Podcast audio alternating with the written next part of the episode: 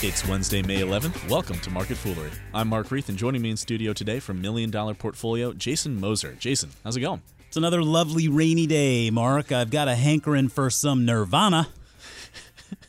It's the 14th straight day of rain I think we set records. here in I think D.C. we set records. Ugh. Can't figure it out. What did we do to deserve this? Wasn't it the April showers that are supposed to bring the Mayflowers? I don't like it. Uh, plenty to get to today besides the weather report, including some really bad news for Office Depot and Staples. But we begin with a look at earnings news from Disney yesterday. Uh, the company reported a rare earnings miss after announcing its second quarter on Tuesday. Uh, Jason, why don't you just give us a quick rundown of what you saw in the report and what's going on with Disney? Sure. I mean, I think this is a great example of where the financial media can take an isolated incident, a quarter like this, and really run with it and try to sort of introduce potential questions as to as to Disney's business model and, and really is is the growth story over? Right. Disney's just too big. I mean, what about ESPN? I, I think when you look at this quarter in total, though, and particularly after reading through the call, sure they missed expectations, but we're talking about a company that doesn't typically set guidance anyway, mm-hmm. and and we often talk about this on on the radio show. We care more about what management. Uh, we care more about management sort of meeting their own benchmarks versus the benchmarks that, that Wall Street perhaps sets. And, and I think in this case, Walt Disney continues to perform very well. There was actually very good numbers from ESPN, which is probably the biggest question. And I think rightly so. I mean, it, it is a very significant part of the profitability story of this company. But operating income with, with ESPN was up 9% for the quarter. And, and also, you know, we're talking a lot about sort of the new ways people are getting their content, whether they're cutting the cord completely or going with sort of a skinny bundle that you hear you hear that said a lot.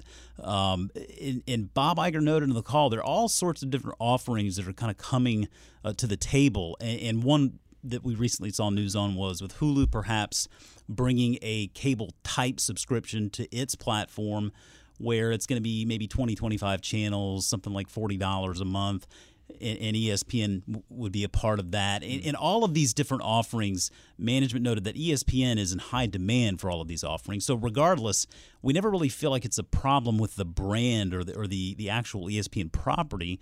It's a question of distribution. Hmm. And, and that's really what it boils down to. And we think with the internet and mobile technology, this really enables for a, a wider, grander scale of distribution than probably ever before. So we actually kind of look at this as an opportunity for Disney. But then you pivot away from ESPN and you just look at what these guys are doing in the movie theaters, and it just continues to amaze. $2.1 billion in studio revenue this quarter alone. That's a 22% increase year over year thanks to Zootopia and Star Wars. That's insane. It I- is. And then that, that just, I think it speaks to what you were talking about earlier in that the financial media, they saw a miss. They're going to pounce on this story. Uh, you know, you saw that too with the earnings call. I don't know if you listened, but the very first question from analysts wasn't about the business itself. It wasn't about ESPN even. It was about succession. It was Yep. about Tom Staggs and Bob Iger. Uh, Leadership. is Bob? It, it was leadership exactly. They're trying to turn something uh, that's still, to le- at least to my mind, a non-story. Bob Iger's at Disney until 2018. We got years to go here under his reign. But uh, obviously, the news came out that Tom Staggs isn't on the uh, isn't on the list for you know the the next CEO of Disney anymore uh, earlier in April. So again, the very first question they asked really doesn't have anything to do with Disney Disney's quarter, Right. Which overall, I think you said it looks solid. And leading the charge is of course studio revenue, which I don't see slowing down anytime soon. No, I don't. And, and I mean, I don't either. And I think you put this into perspective and you look at what they have done on the movie front since the Pixar acquisition. I think it was in 2006, I believe. But since then, they've released 27 studio films under the Disney Animation, Marvel, Lucasfilm, Pixar brands. Mm-hmm.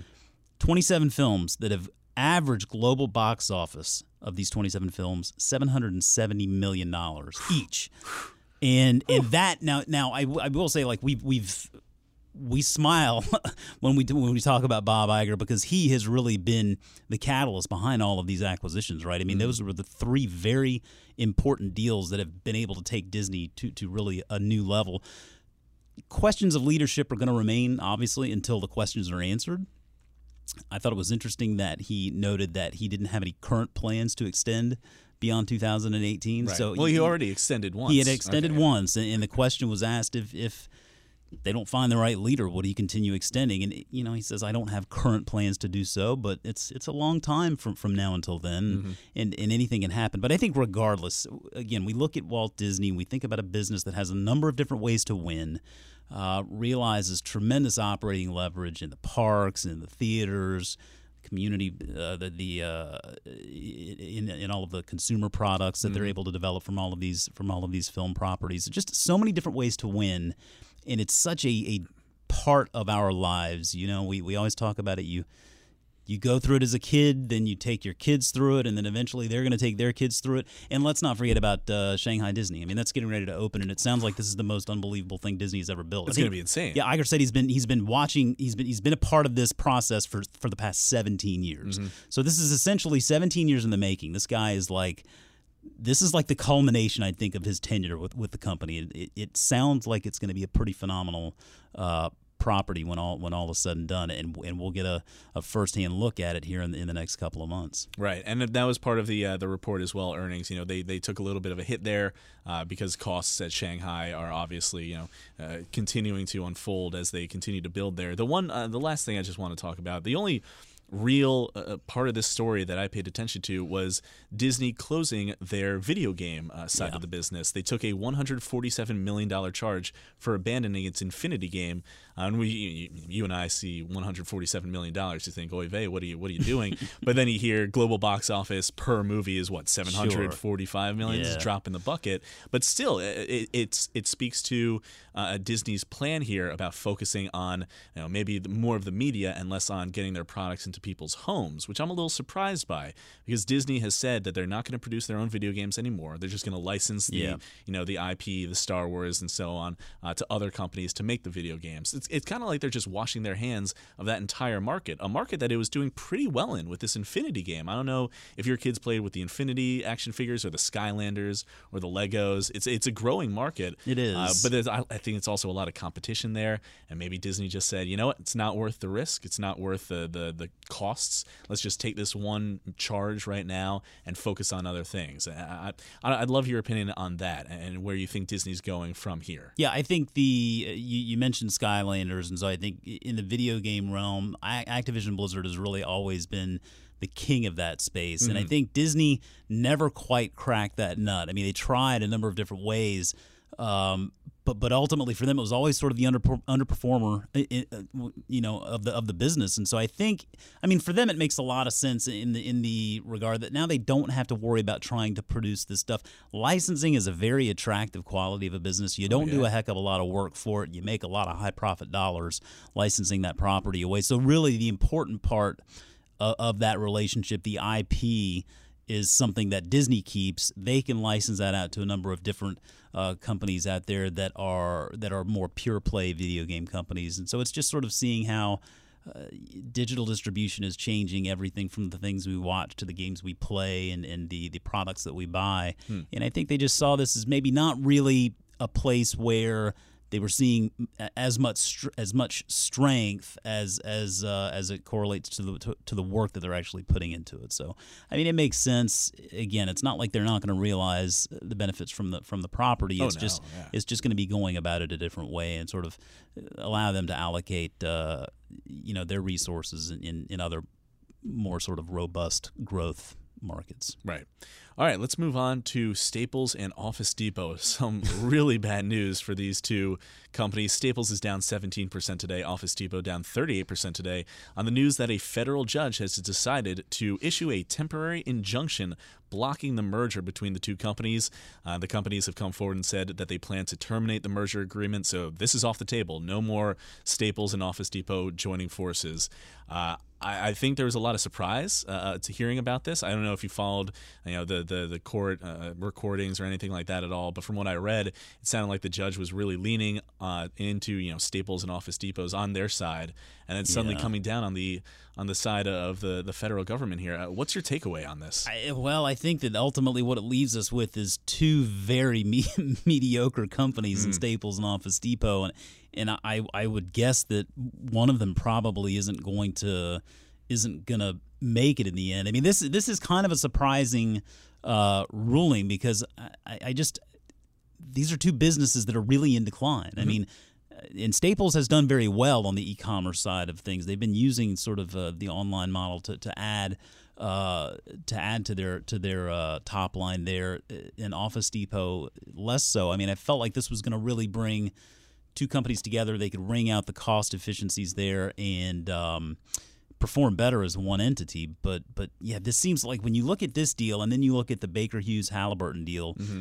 I can certainly understand calling off that energy space deal more than I can understand this one because right at the at, the end of the day here with this deal, I think you've got Jeff Bezos probably sitting back there at Amazon headquarters just sort of, you know, licking his chops and right. just kind of thinking, "All Cackling. right, excellent." You know, I mean now he can he he's going to continue to attack markets like these that are inefficient, big box, mm-hmm. sort of uh, less profitable, a lot of overhead business models. I mean, he's going to attack this type of opportunity here, and I think that's where the combined entity here probably would have had a better chance uh, than than uh, the two remaining separate, and unfortunately, that's that's where it stands. And, and I think the stocks today, they're both are being taken to the shed, mm-hmm.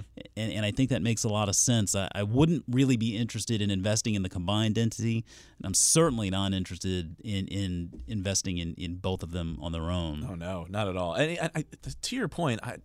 I got to. I'm trying to get into the head of the judge here, and if I'm if I'm the judge in this case, I'm looking at these two companies, which you're right, they they've shrunk over the last couple of years. They've been selling off assets. They were going to sell off assets to make this deal work. Uh, so they're only going to get smaller before they got larger when they joined forces. If I'm the judge in this deal, I'm looking at this particular industry, this big box industry that Staples and Office Depot are the leading contenders in, and I can see why he would say, okay, a combined, a joint Office Depot and Staples is too big within this specific industry. It's almost like he didn't look outside of the industry at the Amazons, at the Walmarts, an, an, Office Depot Staples combination isn't going to take down Amazon by any stretch of the imagination. And Amazon is absolutely, as you said, licking its chops. They've got their Amazon business unit. I think it's like a year, year and a half old now. In their last earnings report, Amazon said that that uh, business to business website now sells more than a billion dollars a year in office supplies and other products. Sure, Amazon's already off to the races here. Oh yeah. And if you if you don't give Staples and Office Depot a chance to compete, well, just because you think no one else is going to have a chance to compete with them, I think that's a backwards way of looking at it almost. You're not looking at the broader industry here. Uh, and like you said, I think I'm a little surprised by this, honestly. Well, it sounded like one of the reactions or one of the reasons behind this was they felt that the combined entity would ultimately push prices up. Mm-hmm. Um, which I guess in an in an Amazon less world that might make sense. Mm-hmm. But I, I, mean, I mean, I think in virtually any retail style market, you've got to be looking at Amazon as really the company that's sort of setting the trends for all of these all of these uh, all of these spaces. And the one thing that Amazon is very good about doing is really pushing prices down as low as they can possibly go. Right. Uh, so whether it was a combined entity or the two companies on their own. Amazon's going to still try to try to cut them on pricing, and and further, they're going to add more convenience to it as well. So, I I, I disagree really with the notion that it would actually result in pushing prices up. I don't think that would happen. I think if if the combined entity would want to stay in business, then they would have to do everything they could to compete with Amazon, and that would include lower prices and more convenience, which again, that may not be necessarily their specialty as it is today. Uh, it's certainly Amazon's specialty, hmm. and I think it's just one one more reason why you'll you'll see Amazon continue to take more share in this space as time goes on. Couldn't agree more. Okay, let's keep talking about retail. Uh, let's move into Macy's, which reported earnings earlier. Uh, first quarter sales were down 7.4%. That's the fifth straight quarter of declines there. Uh, Macy's is struggling as customers cut back on spending, and a strong dollar is keeping tourists from visiting Macy's locations. Uh, is that is that enough of an excuse in your mind uh, to, to, to say, okay, well, revenue came in much lower uh, than expected, earnings are still down? Uh, what's your takeaway from this Macy's report? Yeah, I don't think it takes a genius to really uh, just go to a mall and observe the traffic one day, and you can tell a mall is just not the same that it used to be. Mm-hmm. I mean, traffic is down pretty much everywhere you go, it seems like at least and I mean retail, particularly a Macy's, is going to be very uh, reliant on on you know mall traffic and just a general sort of positive uh, consumer outlook, consumer sentiment there, and and we just don't really have that right now, and the numbers tell the tale. Hmm. Um, they any anytime you see a company guide like they've guided uh, it, it's going to result in, in I think the market generally just selling the stock and walking away because they look at it and think, okay, this is basically dead money for now. Now I will say with Macy's, it's interesting. A couple of quarters ago, they started talking about this strategy they have. It's called the mom strategy, M O M, which it's a little creepy, yes, but let me explain what it means exactly, Sure. Mark. Uh, so the first M is for My Macy's. It's about localization and more personalization, trying to make each Macy's a bit more cater each store to its location. Uh, a Macy's in South Carolina might be a little bit different than one in, California, for example. Sure, sure. Uh, the O stands for omni-channel, becoming more than just a big box place where people go buy their things, becoming everything really, whether it's e-commerce, mobile, the physical location, bringing that all together and really providing a seamless experience for the consumer wherever they want to do their shopping. And then the last M is for this is the creepiest of all, Mark. Magic selling. It's making experiences magical. Now that might work for Disney. I don't know that it necessarily works for uh, for Macy's. So the strategy seems like it may not necessarily be panning out as initially uh, had hoped. But by the same token, I will say that I mean this is a stock now that's trading around 10 times full year expectations. Management revised their guidance downward with this release, and it's trading about 10 times full year expectation now. This is a stock that in better times trades for a, a much higher multiple than that. So again, with retail, where those sustainable competitive advantages are harder to come by, you need to be a little bit more willing to sell when you've made some money on the story. I mean, Macy's is a pretty reputable brand. It's a very Sure. familiar brand. A lot of people know it. They have a lot of, of those locations around around the country. Some very prime real estate, and um, it it may be worth investors' time to dig in there and see if there maybe isn't some value there because in in in better times when consumers are feeling a little bit better about things and they want to get out there and do some more shopping, I think Macy's is typically a place where uh, even if you don't intend to go there, if you go to the mall, you probably end up in one anyway. Um, but Mm-hmm. well with said, the, with the focus on omni-channel, they're going beyond just having to be at the physical location. I, th- I think that's an important uh, important dynamic to the business.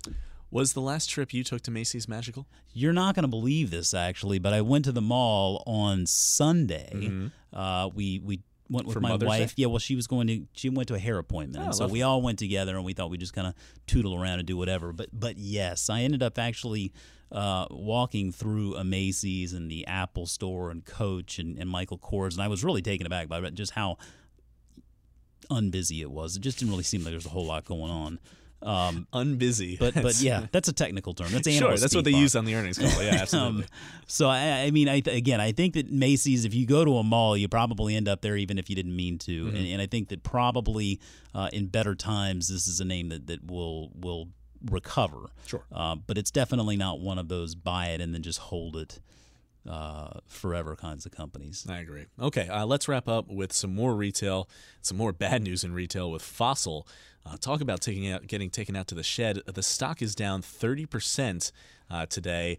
Uh, Fossil reported a huge decline in first quarter profit, as well as sales, and even worse, guidance wasn't much of a help. Things are not looking great over at Fossil. Where is this coming from? Out of it seems like it's out of left field here, Jason. What happened here? Well, Mark, let me just say that if you're ever feeling down Mm-hmm. and you feel like the world is against you and there's just uh, no real light at the end of the tunnel, Mm-hmm. go through and read this fossil earnings uh, earnings earnings release, and, and it'll make you feel a little bit better because Oh. this release was pretty depressing in virtually every way.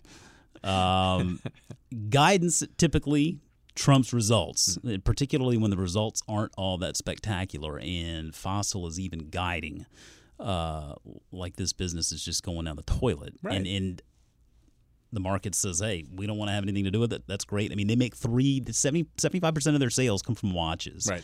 Now, these are typically not your high end watches, but kind of mid to low end watches. And they even made a, uh, a smartwatch acquisition. Uh, I think it was back in, I don't know, maybe maybe six months, eight months, nine months ago, something like that. Right, um, right, right. A company called Misfit.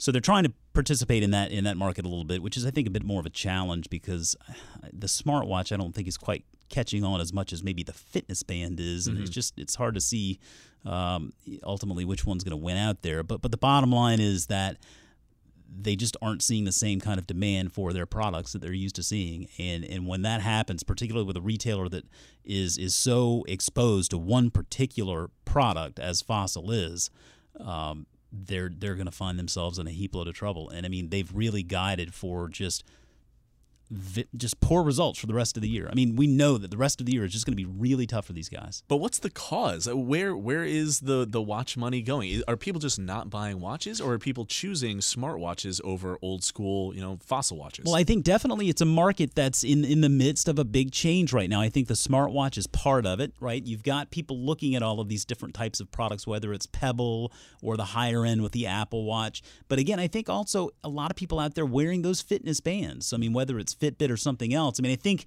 Um, I mean, you, you have your watch enthusiasts who probably aren't going to be buying a whole lot of fossil watches. And then you have your other folks who maybe they don't wear a watch and you're not going to really convince them to wear a watch anyway.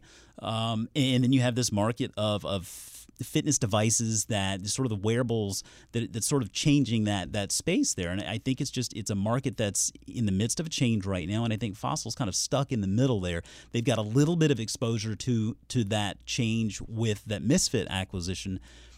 But then on the flip side, they've got all of this exposure to really not all that compelling of a product. You're not going to maintain a whole lot of pricing power on the style of watches that they're selling to begin with. Right. And it's not like it's some big repeat purchase either. And, and when you have that much of your revenue tied to that one product, um, it's just really, really difficult to hold any really sustainable kind of success. you mentioned there might be some value in Macy's. Is there value in Fossil? I mean, it's down thirty percent. It's cheap. It's never. It hasn't been this cheap in a long time. Yeah, I think the thing that I don't like about Fossil is that it is so dependent on one product line. I think with Macy's, you've got sort of some diversity there, and, and, and they sell a lot of different things. Um, I, I- I think with Fossil, I, I mean, for me personally as an investor, it just doesn't have the same kind of diversity. I just don't see any kind of a competitive advantage there. I mean, we're seeing inventory start to to get a little bit more inflated. Margins are starting to come down. I mean, there's there's every reason for investors to stay away from this one. And I I think the bottom line is I don't see the catalyst that really turns this around anytime soon. Uh, so I'll I'll politely decline. That's a sign of the times. eh? Ah. on that high note, Jason Moser, thank you for being here. Thank you. As always, people on the program may have interest in the stocks they talk about, and the Motley Fool may have formal recommendations for or against. So don't buy or sell stocks based solely on what you hear. That's it for this edition of Market Foolery. The show is mixed by Dan Boyd. I'm Mark Reith. Thanks for listening. We'll see you tomorrow.